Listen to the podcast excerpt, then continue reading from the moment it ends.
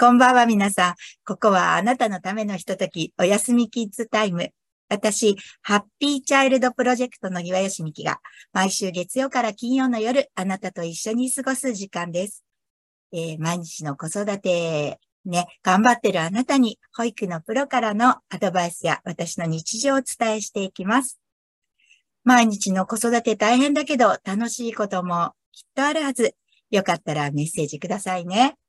一緒にそんな日々を共有していきましょう。もちろん、お悩みも、お悩み相談もお待ちしています。はい。さあ、おやすみキッズタイムで今夜も一緒に子育ての話をしていきましょう。今日は、えー、言葉の話ですね。えっ、ー、と、言語やの育て方ですよね。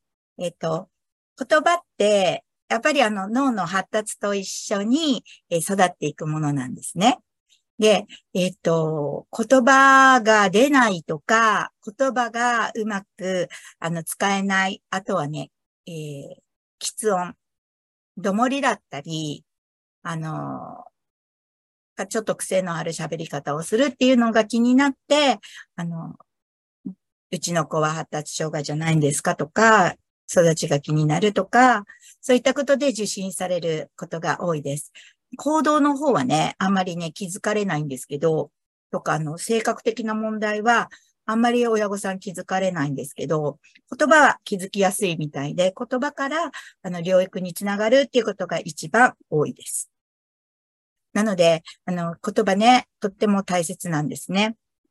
で、まあね、あの、言葉はどうやって引き出していくか、どういった手法がいいのか、そういったことをね、あの、話していきたいと思います。いやこれもね、いろいろあるんですよね。で、まあ、あの、脳の、えっ、ー、と、発達とやっぱりしっかり関わっていて、で、えー、小さい頃にしっかりと、あの、たくさん話しかけてると、脳はやっぱりね、育つんですよね。言葉を聞いて、えー、発語するっていうところなんですね。で、えっ、ー、と、本当に生まれた時から赤ちゃんに話しかけてあげてください。それもね、優しい言葉。で、話しかけていると、あの、人と話すっていうのが心地よいとか、声を聞くのが心地よいってなると、あの、赤ちゃんは、あ、あの、こうやって声を出すと、人に届くっていうのがわかるんですね。意味がまだ分かってなくても。そうすると、あの、声を出しますよね。で、そしたら、それに反応をしてあげてください。あの、何言ってるかわからないんですよ、赤ちゃんだから。あーとか、うーとか言うんですけど、その時にね、あ、そう、そうか、そうか、そうだったんだねって言ってお話してあげると、子供って、あ、なんか自分が発したことで、相手、あの、お母さんや、まあ、最初お母さん、お父さんが、あ、そうかそうかって反応してくれる。それが嬉し嬉しくて、難語を使うようになるんですよ。で難語を使うと、えー、それが、えー、だんだん言葉の意味を持ってるということを1歳ぐらいで学んでいきます。大体何を使うか、絵本がいいですね。あのね、テレビは、あの、脳育たないんですよ。えっとね、一瞬の刺激にはなります。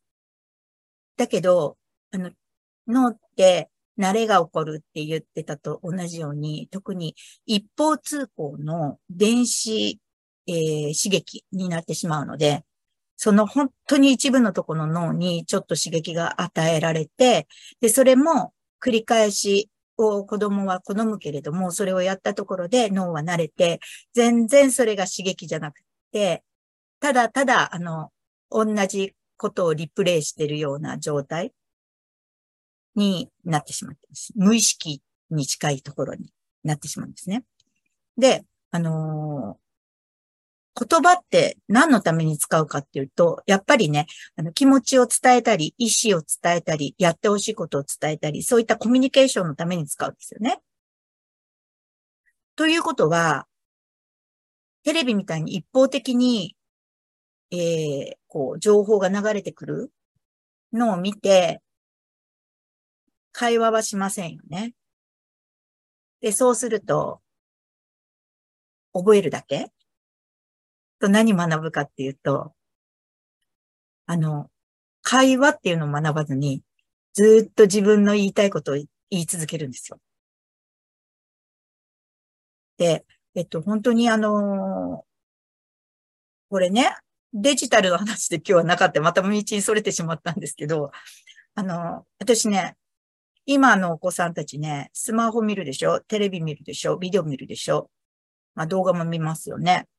これがね、やっぱりね、子育てのするときにね、静かに見てくれるじゃないですか。使いすぎてるんですよね。で、もう何人もですよ。で、えっ、と、私あの、本当にもうね、身近な人の話なんですけど、3歳ぐらいで、教育番組をずっと見せてたわけですよ、テレビで。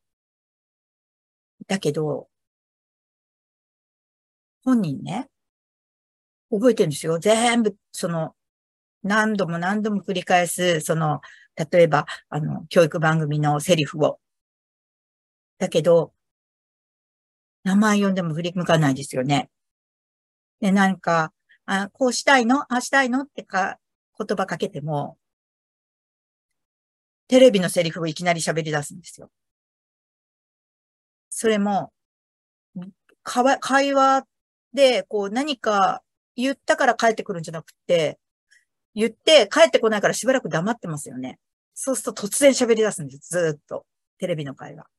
そんな感じになっちゃって。で、そういうお子さんがね、今ね、いっぱいいる。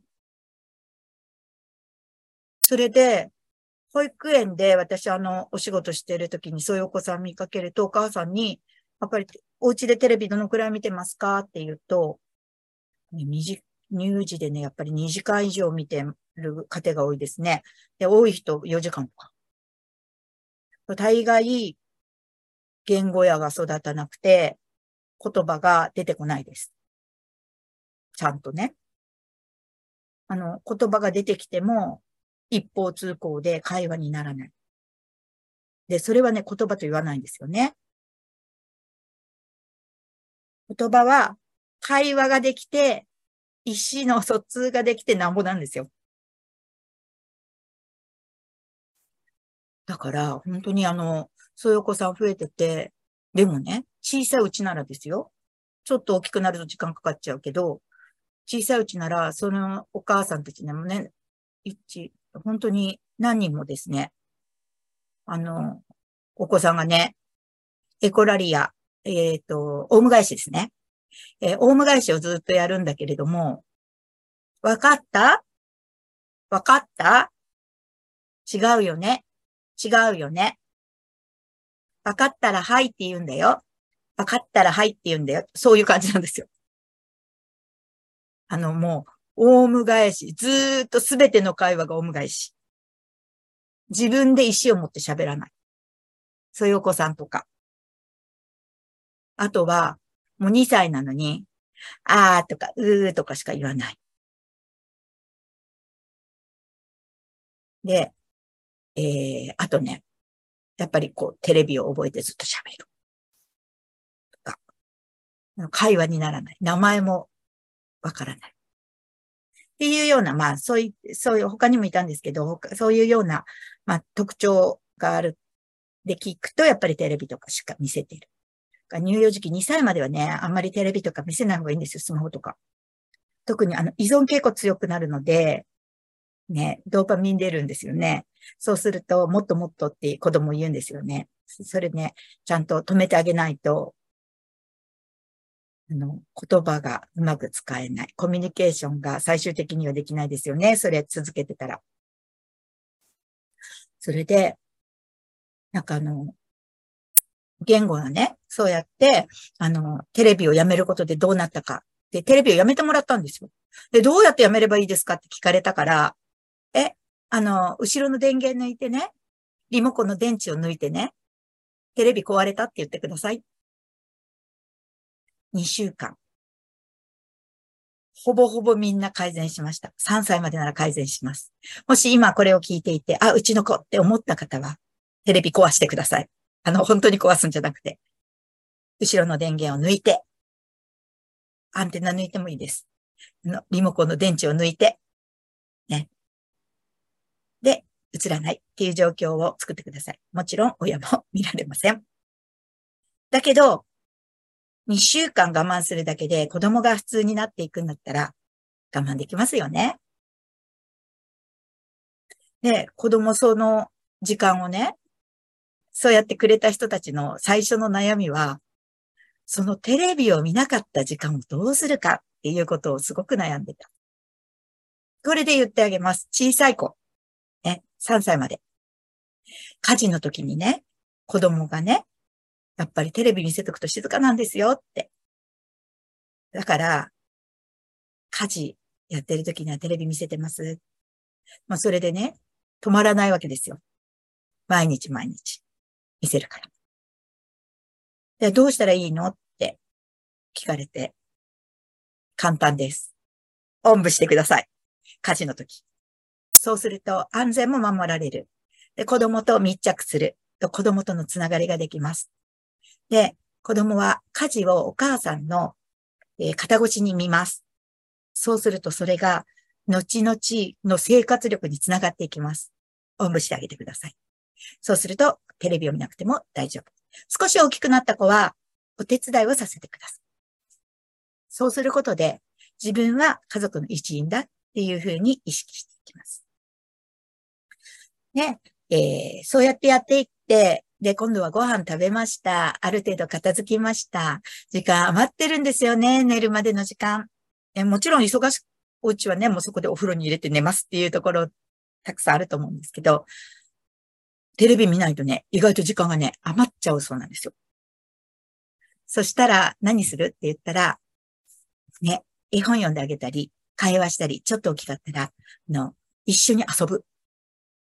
何して遊ぶのって夜だからの興奮させることをすると寝なくなりますよ。交感神経と副交感神経、あの、入れ替わっちゃうんで。あの、夜は寝るためには副交感神経優位にしとかないといけないんで、あの、静かな遊びがいいですね。で、えー、ちょっとね、うん、大きい子だと、まあ、例えば、あの、リバーシとか、やってみるといいかもしれないですね。で、えー、その、えー、私が言ったお子さんは、えー、やっぱりあの、一緒に、迷路、迷路、本ですね、本。絵本の迷路をしたり、物探し芸、あの、物探し日記とか、ああいうのをしたって言ってました。とか、あとは、あの、恐竜とかね、好きなお子さんだったんですよね。そしたら、その、その子は、えっ、ー、と、図鑑を持ってきて、で、図鑑を一緒に見ながら、自分が持ってるお人形と、その図鑑とこれとこれが一緒だねっていうことで、お名前を覚えていって、で、これはって最初は、あの、子供がこれはって指さすから何々って言って、で、子供も何々って言ってずっと覚えていって、で、もう本当に何回も何回もその本読んでると、今度はお母さんが指をさすとそれは何々って教えてくれるようになったそうです。ね。で、そこまで行くにはね、ちょっと数ヶ月かかったんですけど、2歳児だったかな。だけど、あの、2週間ぐらいで、なんかね、人の顔を見て、話を聞こうとするような態度がやっぱりどの子も出てきて、会話ができるようになって、会話ができると親とコミュニケーション取れるから嬉しいからもっと話そうとして、どんどんどんどんその言葉を使うっていうのは、えー、いろんなところを使ってるんですよね。その言葉を発するために、えー、刺激があった、何かが起きた、えー、それを情報として頭の中に入れる、その中で、あの、自分の今までの経験とか、聞いた話とかそういったものを、こう、いっぱい引っ張り出してどの答えにするか考えて、そして言葉になって出す。っていうとこまで複雑な動きしてるんですよ。だから、脳すごく刺激を受けます。で、だからどんどんどんどんこう喋るようになると、なればなるほど頭は活発に動いているので、あの、これはね、慣れないんですよ。なぜ慣れないかっていうと、内容、考える内容が違うから。だから、えっと、もの、同じことをしても、もの、内容を変えると全然違うんですね。でもテレビは同じ刺激だからダメなんですよ。これも、小学校とかになるとまた話が変わってくるので、まあこの3歳まではっていうところで、3歳までは、あの、できるだけメディア見せない方がいい。だけど、それ以降は少しずつ見せて大丈夫です。見せすぎは脳が育たなくなります。あとね、言語？言語を、えっ、ー、と、だから言葉かけをたくさんしたお家としなかったお家では、知力、そしてね、なんとね、幸せ度が変わってくるんです。経済格差が出るんですって。えっ、とね、本のね、3万、3万語の格差っていうね、本が出てます。それ読んでもらうとわかるんですけど、これは、あの、研究結果をまた、あの、まとめた本なんですよ。しっかりとたくさん話しかけたお家と、話しかけなかったお家をずっと縦方向、あの、何、何年もこう、調べていくんですよね。そしてどうだったかっていうところで、やっぱりね、あの、言葉が、やっぱり、話しかけたと話しかけてないと、まずあの、違ってきますよね、聞いてる言葉が。でね、最初はね、そんなに変わんないけど、だんだんだんだん蓄積されていきますよね。そうすると、あの、もちろん、あの、言葉が豊かっていうところは、あの、学習にもつながっていきますし、コミュニケーションにもつながっていくから、そういう子たちってやっぱりね、あの、人とつながってとか、しっかりと考えて、まあ、あの、お仕事だったりに活かして、やっぱりそこで、あの、ある程度の、やっぱり地位を築いていくっていうことができるので、うん、経済格差、すごい、できて、あの、差があります。なので、小さい頃しっかりと話しかけるっていうところは、とっても大事です。で、小さい頃いっぱい話しかけて、そして、今度は、えー、子供にも話してもらうことが大事ですね。一方的に親が話すだけではダメなんです。子供と会話をするというところが大事。で、子供にできるだけ考えさせるような会話の仕方がいいですね。で、脳を使っていった方がいいんですよ。で、考えて答えないといけないから、えー、大きくなって勉強が、もし、あの、宿題とかやりますよね。その時にも、うーん、なんだろう。わかんないって子供が言った時に、あ、どれどれっつってこれはこうだよって言って教えたくはなる。小さい口わかるからね。だけどそれをね、したらダメなんです。まあダメっていうか、効果がもったいない。つってわかんないって言われた時には、言ってください。ああ、どうだろうねって。じゃあ学校の先生に聞いてごらんとか、まあ塾とかだったら塾の先生に聞いてごらん。そして分かったら教えてねって言っとけばいいです。もし、あの、本当は答え分かっててもですよ。え何をしてるかっていうと、その子はそう言われたから、その質問を記憶しますよね。聞かなきゃと思って。で、その記憶するっていうのがまた、あの、ワーキングメモリーにつながるんですよ。で、そして、えっ、ー、と、ワーキングメモリーにつながって、その記憶の訓練になって、で、それを今度は覚えておいて、えー、後で出すっていう長期記憶の訓練にまたなってますよね。で、そしてそれを聞く。そして答えをもらう。それをまた覚える。えー、そしてアウトプットする。ね。すっごい工程を、えー、その一つの質問でできるようになるんです。子供たち、ね。そうすると、頭をしっかり使うので、考える力もつきますし、調べる力もつきますし、あの言葉でちゃんとコミュニケーションする力もつきます。だから、質問をしてあげてください。答えは子供たちに必要ないです。小さい時のね、基本的なことはこうだよって教えていくんですよ。勉強とか、そういったものですね。そういったものは、のちゃんと、えっ、ー、と、質問をしてあげて、とか、あとはね、もう少し言葉が出るようになったら、じゃあ、あなたはどう思ったの？とか、そういったことをやるのにはね、いいのはね、やっぱり絵本なんですよ。で小さい時から絵本は、えー、やっていくといいです。えー、まずは、あの、小さい時は、まあもちろんあの、言語の発達もそうなんですけど、お膝に乗せて、スキンシップですね。そのツールとして使っていくんですよ。最初はね。で、そうやってやっていくうちに、今度は対話読み聞かせっていう形になって、えー、言葉と絵とつなげていくっていう作業の時には指差しをしながらこれは何これは何っていうのをやっていくと語彙が増えます。で、語彙が増えていきますと、あの、2語分、3語分出てきた時に、ね、うまくつなげて、たくさんの言葉を知っていれば、それだけ、あの、たくさん人に伝わるようになるので、嬉しくてたくさんの言葉を使っていきます。使えば使うほど上手になっていくので、おしゃべりだから静かにしなさいとかは言わないであげてください。あの、もちろん静かにしないといけないとこは静かにしないといけないから教えないといけないけれども、ね、親都合で、えー、親がテレビを見たいから会話をしないとかやると、子供の脳が発達せずに、え勉強も、あの、できませんよ。あの、一時が万事なんで、あの、親が、あの、都合がいいようにはならないんですよね。あの、自分の邪魔はしてほしくないけれども、頭は良くなってほしいとか、勉強できるようになってほしい。そういうことね、無理なんですね。だから、のそこはやっぱり繋がっているので、ちゃんと、えー、会話をして、頭を良くしてあげたいんだったら会話をちゃんとする。で、えっ、と、あとね、えー、言葉がうまく出ないっていうところの問題としてはね、親が喋りすぎっていうのが今度はあるんですよ。